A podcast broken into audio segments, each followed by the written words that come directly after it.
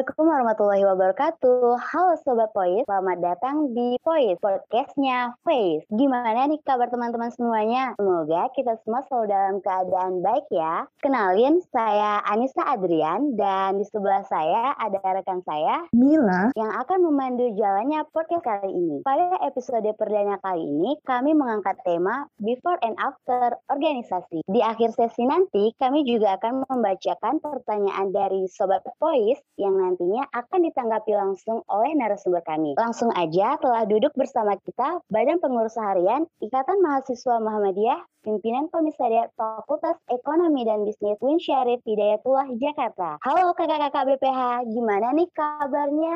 Alhamdulillah, baik. Gimana nih kakaknya, kabarnya? Alhamdulillah, baik. Boleh dong kakak-kakak BPH kenalan dulu sama Sobat VOIS yang akan mendengarkan podcast kita kali ini. Halo semuanya, nama saya Noval Faras Arkan atau yang biasa dipanggil dengan nama Noval. Halo Kak Noval. Noval, jabatannya di BPH apa nih? Aku jabatan di BPH saat ini itu diamanahkan sebagai Ketua Umum IMM PKFI cabang Ciputat. Oke, salam kenal Kak Arkan. Boleh nih kakak-kakak yang lain kenalan juga. Halo semuanya, kenalkan nama aku Nurhadiah, biasa dipanggil Dia. Saat ini aku dari program studi akuntansi angkatan 2018. Saat ini aku di PKM Face menjabat sebagai sekretaris umum. Salam kenal semuanya. Halo Kak Dia. Oke, next kakak selanjutnya boleh nih perkenalan. Halo semuanya, perkenalkan nama saya Sofira Biyani Said, jurusan akuntansi angkatan 2018. Saat ini saya di PKPM MFACE menjabat sebagai bendahara umum. Salam kenal semuanya. Salam kenal Kak Safira. Oke, teman-teman Sobat VOIS, kita sudah perkenalan nih dengan kakak-kakak BPH Ikatan Mahasiswa Muhammadiyah, Pimpinan Komisariat Fakultas Ekonomi dan Bisnis UIN Syarif Hidayatullah, Jakarta. Nah, kita masuk ke tema kita pada podcast perdana ini, Before and After Organisasi. Nah, menurut kakak-kakak BPH, terutama kakak ketua kita nih, yaitu Kak Noval Faras Arkan, apa sih organisasi itu? IMM ini termasuk organisasi intra atau ekstra kampus sih? Dan apa perbedaan di antara kedua itu? Boleh kepada Kak Arkan untuk menjawab pertanyaan ini. Oke, terima kasih. Jadi pertanyaannya yang pertama ini menarik banget ya sebenarnya. Apa itu organisasi dan apakah IMM itu termasuk organisasi ekstra atau intrakampus? Dan apa perbedaan dari kedua hal unsur tersebut? Jadi yang pertama itu kan IMM itu emang betul sebuah organisasi di mana IMM itu kan memiliki hubungan terhadap Muhammadiyah. Nah, kalau berbicara organisasi sesuai dengan teori Yunani bahwa dikatakan organisasi adalah tempat perkumpulan orang-orang yang memiliki tujuan yang sama untuk dicapai. Nah, berarti di dalam organisasi itu ada yang namanya sistem, kerangka kerja, dan strategi yang kompleks. Sebenarnya IMM itu organisasi. Kalau berbicara di perguruan tinggi negeri, itu IMM termasuk ke dalam organisasi ekstra kampus. Sedangkan kalau di non-PTN, non-perguruan tinggi negeri, atau biasa disebut dengan PTM, Perguruan Tinggi Muhammadiyah, yang didirikan langsung oleh Muhammadiyah, IMM itu adalah sebuah organisasi otonom, bukan intra ataupun ekstra, melainkan organisasi di bawah naungan amal usaha Muhammadiyah itu sendiri. Jadi memiliki hubungan koordinasi yang tersendiri.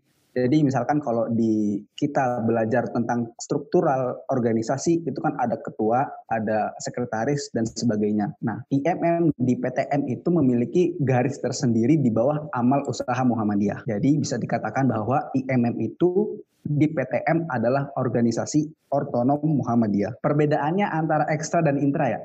Jadi kalau ekstra dan intra itu, ekstra itu organisasi yang tidak ada sangkut pautnya oleh universitas yang dinaungi. Contoh, IMM Muhammadiyah cabang Ciputat. Nah, IMM Muhammadiyah cabang Ciputat ini berada di area UIN Syarif Hidayatullah Jakarta. Tapi UIN Syarif Hidayatullah Jakarta tidak menaungi IMM ini. Jadi IMM ini berdiri sendiri. Nah, kalau intra itu yang dinaungi oleh universitasnya. Misalnya ada basket UIN Jakarta, futsal UIN Jakarta, tapak suci UIN Jakarta, habis itu marching band UIN Jakarta. Nah, pokoknya Intra itu adalah organisasi yang dinaungi atau ibaratnya ekstrakurikuler di bawah langsung oleh UIN Syarif Hidayatullah Jakarta. Nah, mungkin itu ya kedua perbedaan antara Ekstra dan Intra. Oke, baik. Terima kasih Kak Arkan atas jawabannya. Nah, kita kan sudah tahu nih kalau di perguruan tinggi negeri itu IMM ini masuk ke organisasi ekstra kampus. Sedangkan kalau di perguruan tinggi Muhammadiyah, IMM ini tidak masuk intra ataupun ekstra, melainkan organisasi otonom yang memiliki hubungan koordinasi. Jadi, menurut Kakak Dias sebagai sekretaris IMM pimpinan komisariat Fakultas Ekonomi dan Bisnis, apa sih IMM itu? Baik, terima kasih kepada Kak Anisa atas pertanyaannya. Jadi IMM itu merupakan organisasi kemahasiswaan Islam, di mana yang telah dijelaskan Arkan tadi, IMM itu berafiliasi kepada Muhammadiyah yang bergerak di bidang keagamaan, kemahasiswaan, dan kemasyarakatan. Oke, baik. Terima kasih Kak Dia atas jawabannya. Oke, sudah jelas ya apa sebenarnya IMM itu. Sebelum masuk pertanyaan selanjutnya, kakak-kakak BPH tentu masuk organisasi itu memiliki tujuan dong. Nah, kira-kira menurut Kakak Sofira, apa sih tujuan kakak-kakak masuk IMM ini? Kalau tujuan aku sendiri sih awalnya adalah untuk memperoleh pengalaman organisasi tentunya. Karena organisasi IMM ini adalah organisasi pertama saya. Selain itu juga untuk memperluas relasi, kemudian meningkatkan soft skill yang memang seringkali hanya bisa didapat dengan mengikuti organisasi. Namun seiring berjalannya waktu, tujuan saya juga ingin berkontribusi semaksimal mungkin untuk pergerakan ini. Kurang lebih begitu. Wah, mantap nih. Tujuannya ingin berkontribusi semaksimal mungkin untuk pergerakan ini. Nah, sampai saat ini sudah berapa lama sih Kakak Arkan bergabung di IMM? Kalau saya pribadi masuk di IMM atau bergabung di IMM cabang Ciputat, khususnya di ranah Komisariat Fakultas Ekonomi dan Bisnis, itu dimulai sejak semester 2, yang berarti dimulai dari 2019 awal, yang sampai saat ini, jikalau dihitung kurang lebih sudah 2,5 tahun saya berada di Ikatan Mahasiswa Muhammadiyah. Mungkin cukup lama ya? Ya, sudah lumayan lama juga ya Kak Arkan, sudah 2,5 tahun bergabung di IMM. Nah, selanjutnya, apakah dampak yang dirasakan oleh Kakak Sofira selama ber-IMM? Dampak yang paling saya rasakan selama ber-IMM karena pernah menjadi bagian dari bidang ekonomi dan sosial PKM MFACE pada kepengurusan sebelumnya, maka rasa kepedulian saya juga semakin bertumbuh dari sebelumnya. Kemudian selama ber-IMM ini, wawasan kemuhammadiyahan saya juga bertambah tentunya. Apalagi beberapa waktu lalu bidang keilmuan kita baru saja melaksanakan program ngopi kemuhammadiyahan, yang mana merefresh kembali mengenai kemuhammadiyahan dan juga menambah wawasan kemuhammadiyahan itu sendiri. Selain itu, dampak yang saya rasakan lagi secara umum adalah bagaimana memanajemen waktu antara berorganisasi dan kuliah. Kemudian bagaimana menyelesaikan masalah, yang mana pasti kita berasal dari latar belakang yang berbeda-beda sehingga memungkinkan terjadinya perbedaan pendapat. Kemudian semakin luasnya relasi juga saya rasakan selama ber-IMM. Apalagi pada masa-masa offline sebelum pandemi, seringkali bertemu dengan teman-teman dari komisariat lain juga. Anissa juga pasti merasakan itu kan. Selain itu, dampak lainnya adalah meningkatkan kemampuan berkomunikasi, yang mana berdasarkan apa yang saya rasakan selama ber-IMM di komisariat, rasanya sangat mudah untuk mendapatkan kesempatan menjadi MC atau moderator acara. Juga setiap pekan dengan diadakannya program Radita Rabu Dito oleh bidang keilmuan PKYM Face ini, terjalin diskusi yang mendalam antar setiap kader yang memungkinkan sekali untuk meningkatkan kemampuan berkomunikasi. Kurang lebih seperti itu, Kanisa. Wah, mantap sekali ya dampak yang telah dirasakan oleh Kak Sofira. Terima kasih, Kak Sofira. Nah, selanjutnya, apakah tujuan awal Kak Diah masuk IMM itu sudah tercapai atau belum? Atau bahkan malah nggak sesuai ekspektasi? Gimana nih, Kak Diah? Baik, untuk tujuan awal itu sebenarnya ada yang sudah dan ada yang belum. Tetapi kalau misalkan nggak sesuai ekspektasi sih, alhamdulillah sih, karena tujuan aku sih nggak sampai muluk-muluk, jadi ya alhamdulillah sesuai rencana seperti itu kan Nisa. Oke, baik, alhamdulillah tercapai ya tujuan kakak dia untuk masuk IMM. Dan selanjutnya menurut kakak Arkan, apa sih perbedaan yang kerasa antara organisasi di sekolah dengan organisasi di kampus? Sebelumnya pertanyaannya itu kan ini ya Nisa, perbedaan antara organisasi di sekolah dan organisasi di kampus ya? Iya, Kak Arkan. Ya, jadi kalau perbedaannya mungkin ini ya, lebih ke kebijakannya itu lebih mengarah kepada kebebasan mengekspresikan mahasiswa itu maunya seperti apa. Jadi misalkan kalau di sekolah kita bisa membuat kayak gini, tapi di dalam organisasi sekolah itu kan tentunya ada penanggung jawab. Dan misalkan kalau kita mau membuat suatu event atau suatu acara lah, itu pasti penanggung jawab juga ikut turut adil. Misalkan kalau tidak ada yang misalkan kalau ada yang kurang srek, itu bahkan bisa dibatalkan karena penanggung jawabnya tidak mau ada acara ini diselenggarakan. Tapi kalau organisasi di kampus, khususnya eksternal ya, karena kita berbicara tentang eksternal, itu penanggung jawabnya dipimpin langsung oleh ketua, di mana ketua adalah penanggung jawab utama dalam menjalankan roda organisasi. Jadi ketua yang mengeksekusi dan sebagai penanggung jawab. Nah, mungkin itu ya perbedaannya. Jadi untuk penanggung jawabnya diserahkan oleh ketuanya langsung. Tapi kalau di organisasi sekolah itu ada ketua dan ada penanggung jawabnya. Penanggung jawabnya itu biasanya dari guru, kalau di kampus dari dosen. Nah, mungkin itu ya perbedaannya. Oke, baik. Terima kasih Kak Arkan atas jawabannya. Selanjutnya ini mungkin bisa dijawab oleh masing-masing BPH. Selama ber-IMM ini bagaimana sih cara kakak-kakak BPH menyeimbangkan akademik dan organisasi, mengingat terkadang ada rapat IMM atau kegiatan IMM lainnya yang sampai tengah malam. Mungkin bisa dijawab oleh Kak Dia terlebih dahulu dan kakak BPH lainnya mengikuti. Baik, terima kasih kepada Kak Nisa atas pertanyaannya. Kalau misalkan cara kita untuk menyeimbangkan akademik dan organisasi itu, sebenarnya kita sebagai mahasiswa yang jelas harus lebih mengutamakan kuliah ya. Nah, gimana caranya agar organisasi yang kita ikutin jalan juga itu, tugas kuliah selalu kita kerjakan pertama. Nah, setelah tugas atau kewajiban yang harus dikerjakan selesai, baru deh kita ngurusin organisasi. Perihal rapat atau kegiatan yang sampai tengah malam sih emang rata-rata udah begitu sih, mengingat dari pagi sampai sore kan biasanya kan kita kuliah. Nah, waktu yang tepat untuk kegiatan organisasi dan lain-lain ya malam hari. Tapi selama aku di IMM sih nggak pernah ada paksaan sih, misalnya harus mengikuti acara sampai selesai atau tengah malam, karena kan kondisi orang berbeda-beda. Khususnya aku yang pulang pergi nggak ngekos. Seperti itu kan Nisa. Oke, baik. Terima kasih Kak Dia. Mungkin dari Kak Sofira gimana nih menanggapi pertanyaan ini? Kurang lebih sama ya, bagaimana kita memanajemen waktu. Nah, tapi kalau misalkan ada kegiatan organisasi yang bentrok sama kuliah, tentu utamain yang kuliah dulu. Karena kembali lagi pada tujuan kuliah ini kan, yang mana tentunya adalah untuk memaksimalkan akademiknya. Jadi ketika ada aktivitas perkuliahan yang berbarengan dengan kegiatan organisasi, maka dahulukan aktivitas perkuliahan itu. Baik, terima kasih Kak Safira. Boleh kepada Kak Arkan untuk menanggapi pertanyaan ini. Oke.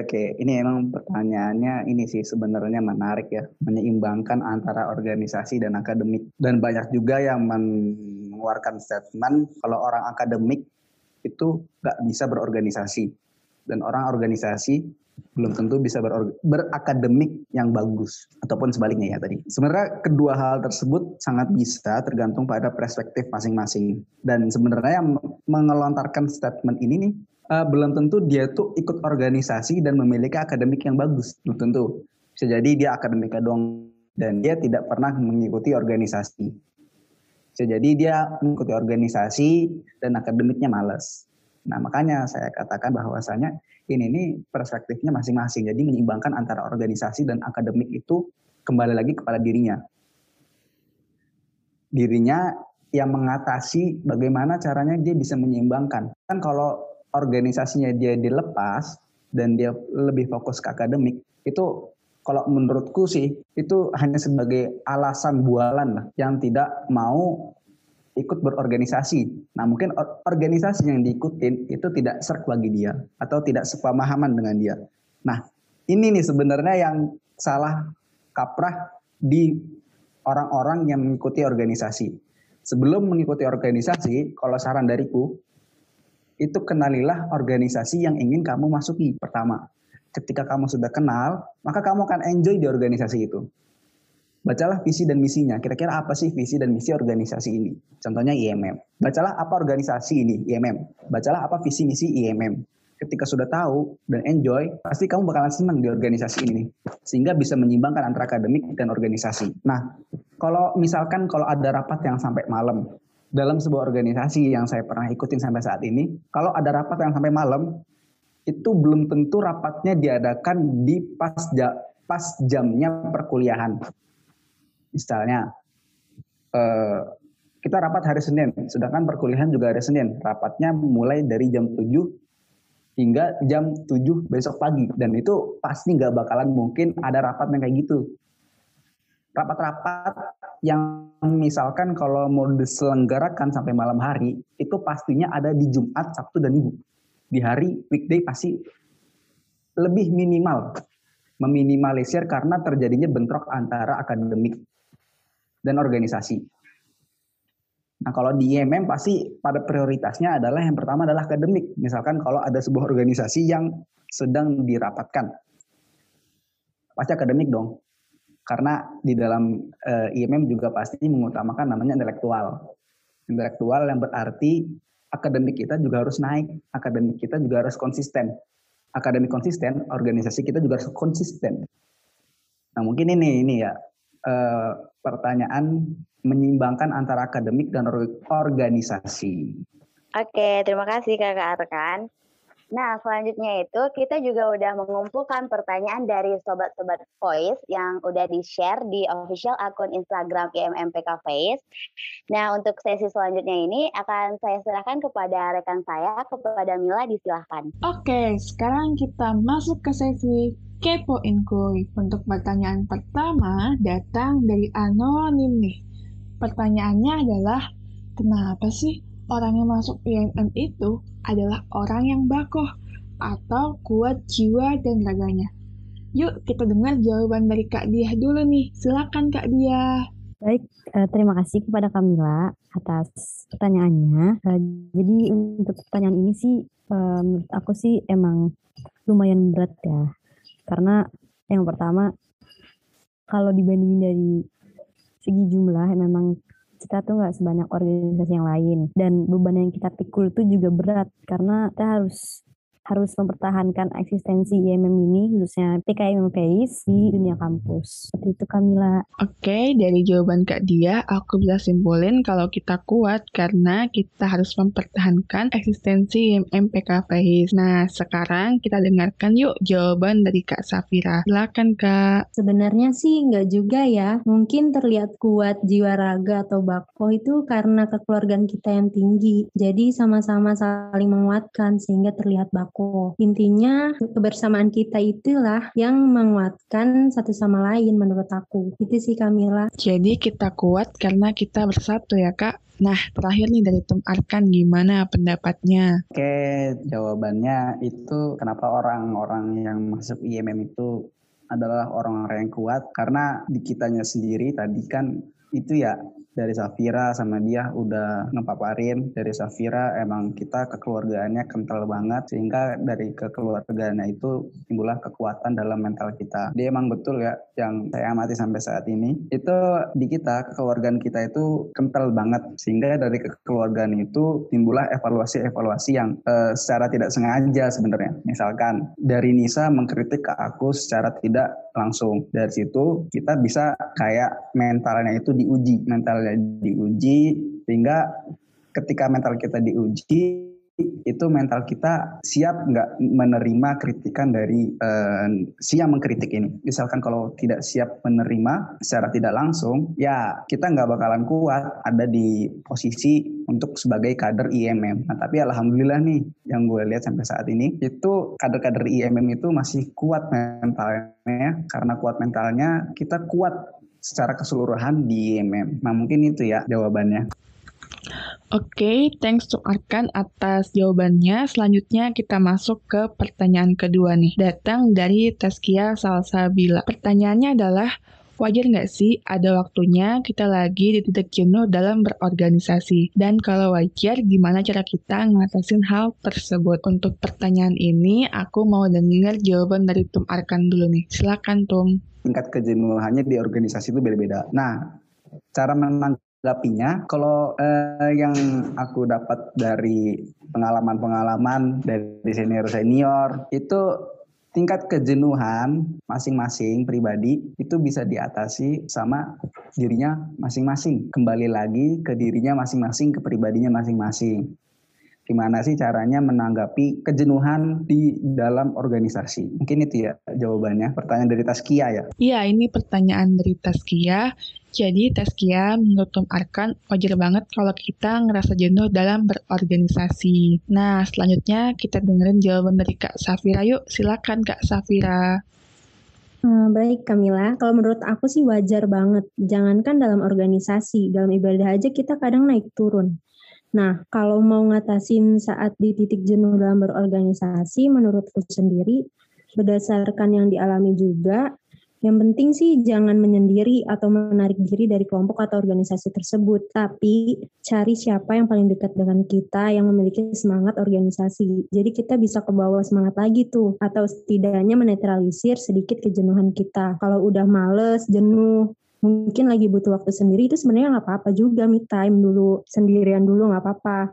Tapi bahayanya itu kadang suka kebablasan kalau terus sendirian aja, bahkan bisa saja malah semakin malas dan jenuh. Jadi intinya saat merasa jenuh sebisa mungkin cari satu atau dua atau beberapa orang yang memiliki semangat yang bisa memberikan energi positif kepada kita. Begitu sih Kak, kurang lebih. Wah, setuju banget nih sama jawaban Kak Sofira. Jadi untuk Taskia, kalau lagi jenuh dalam berorganisasi bisa dicoba nih saran dari Kak Sofira. Yang pertama itu me time, dan yang kedua adalah cari teman curhat yang tepat. Nah, terakhir kita dengerin yuk jawaban dari Kak Diah. Gimana nih Kak Diah, pandangan Kak Diah tentang kejenuhan dalam berorganisasi? Silakan Kak Diah. Oke, kalau dari aku sih wajar banget ya kalau kita jenuh di dalam organisasi. Apalagi kondisi yang sekarang ya, dimana kita harus mewajibkan kegiatan itu rata-rata dalam jaringan atau online. Nah, kalau aku pribadi sih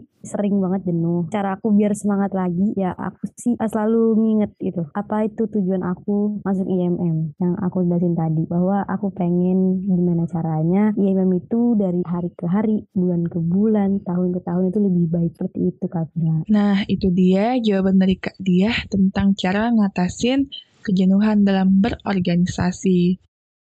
Demikian sesi Kepoin Kui kali ini, semoga bermanfaat ya. Selanjutnya aku serahkan kepada Kak Nisa. Silakan Kak Nisa. Oke, baik, terima kasih Kamila. Gak kerasa nih Sobat Voice, kita udah berada di ujung podcast. Tetap nantikan episode selanjutnya ya dari Voice, podcastnya Face, dengan tema-tema yang berbeda dan menarik pastinya. Jangan lupa untuk follow official akun Instagram IMM PKFeis untuk mendengar update terbaru dari Voice, podcastnya Voice. Hope you enjoy and stay healthy. Thank you.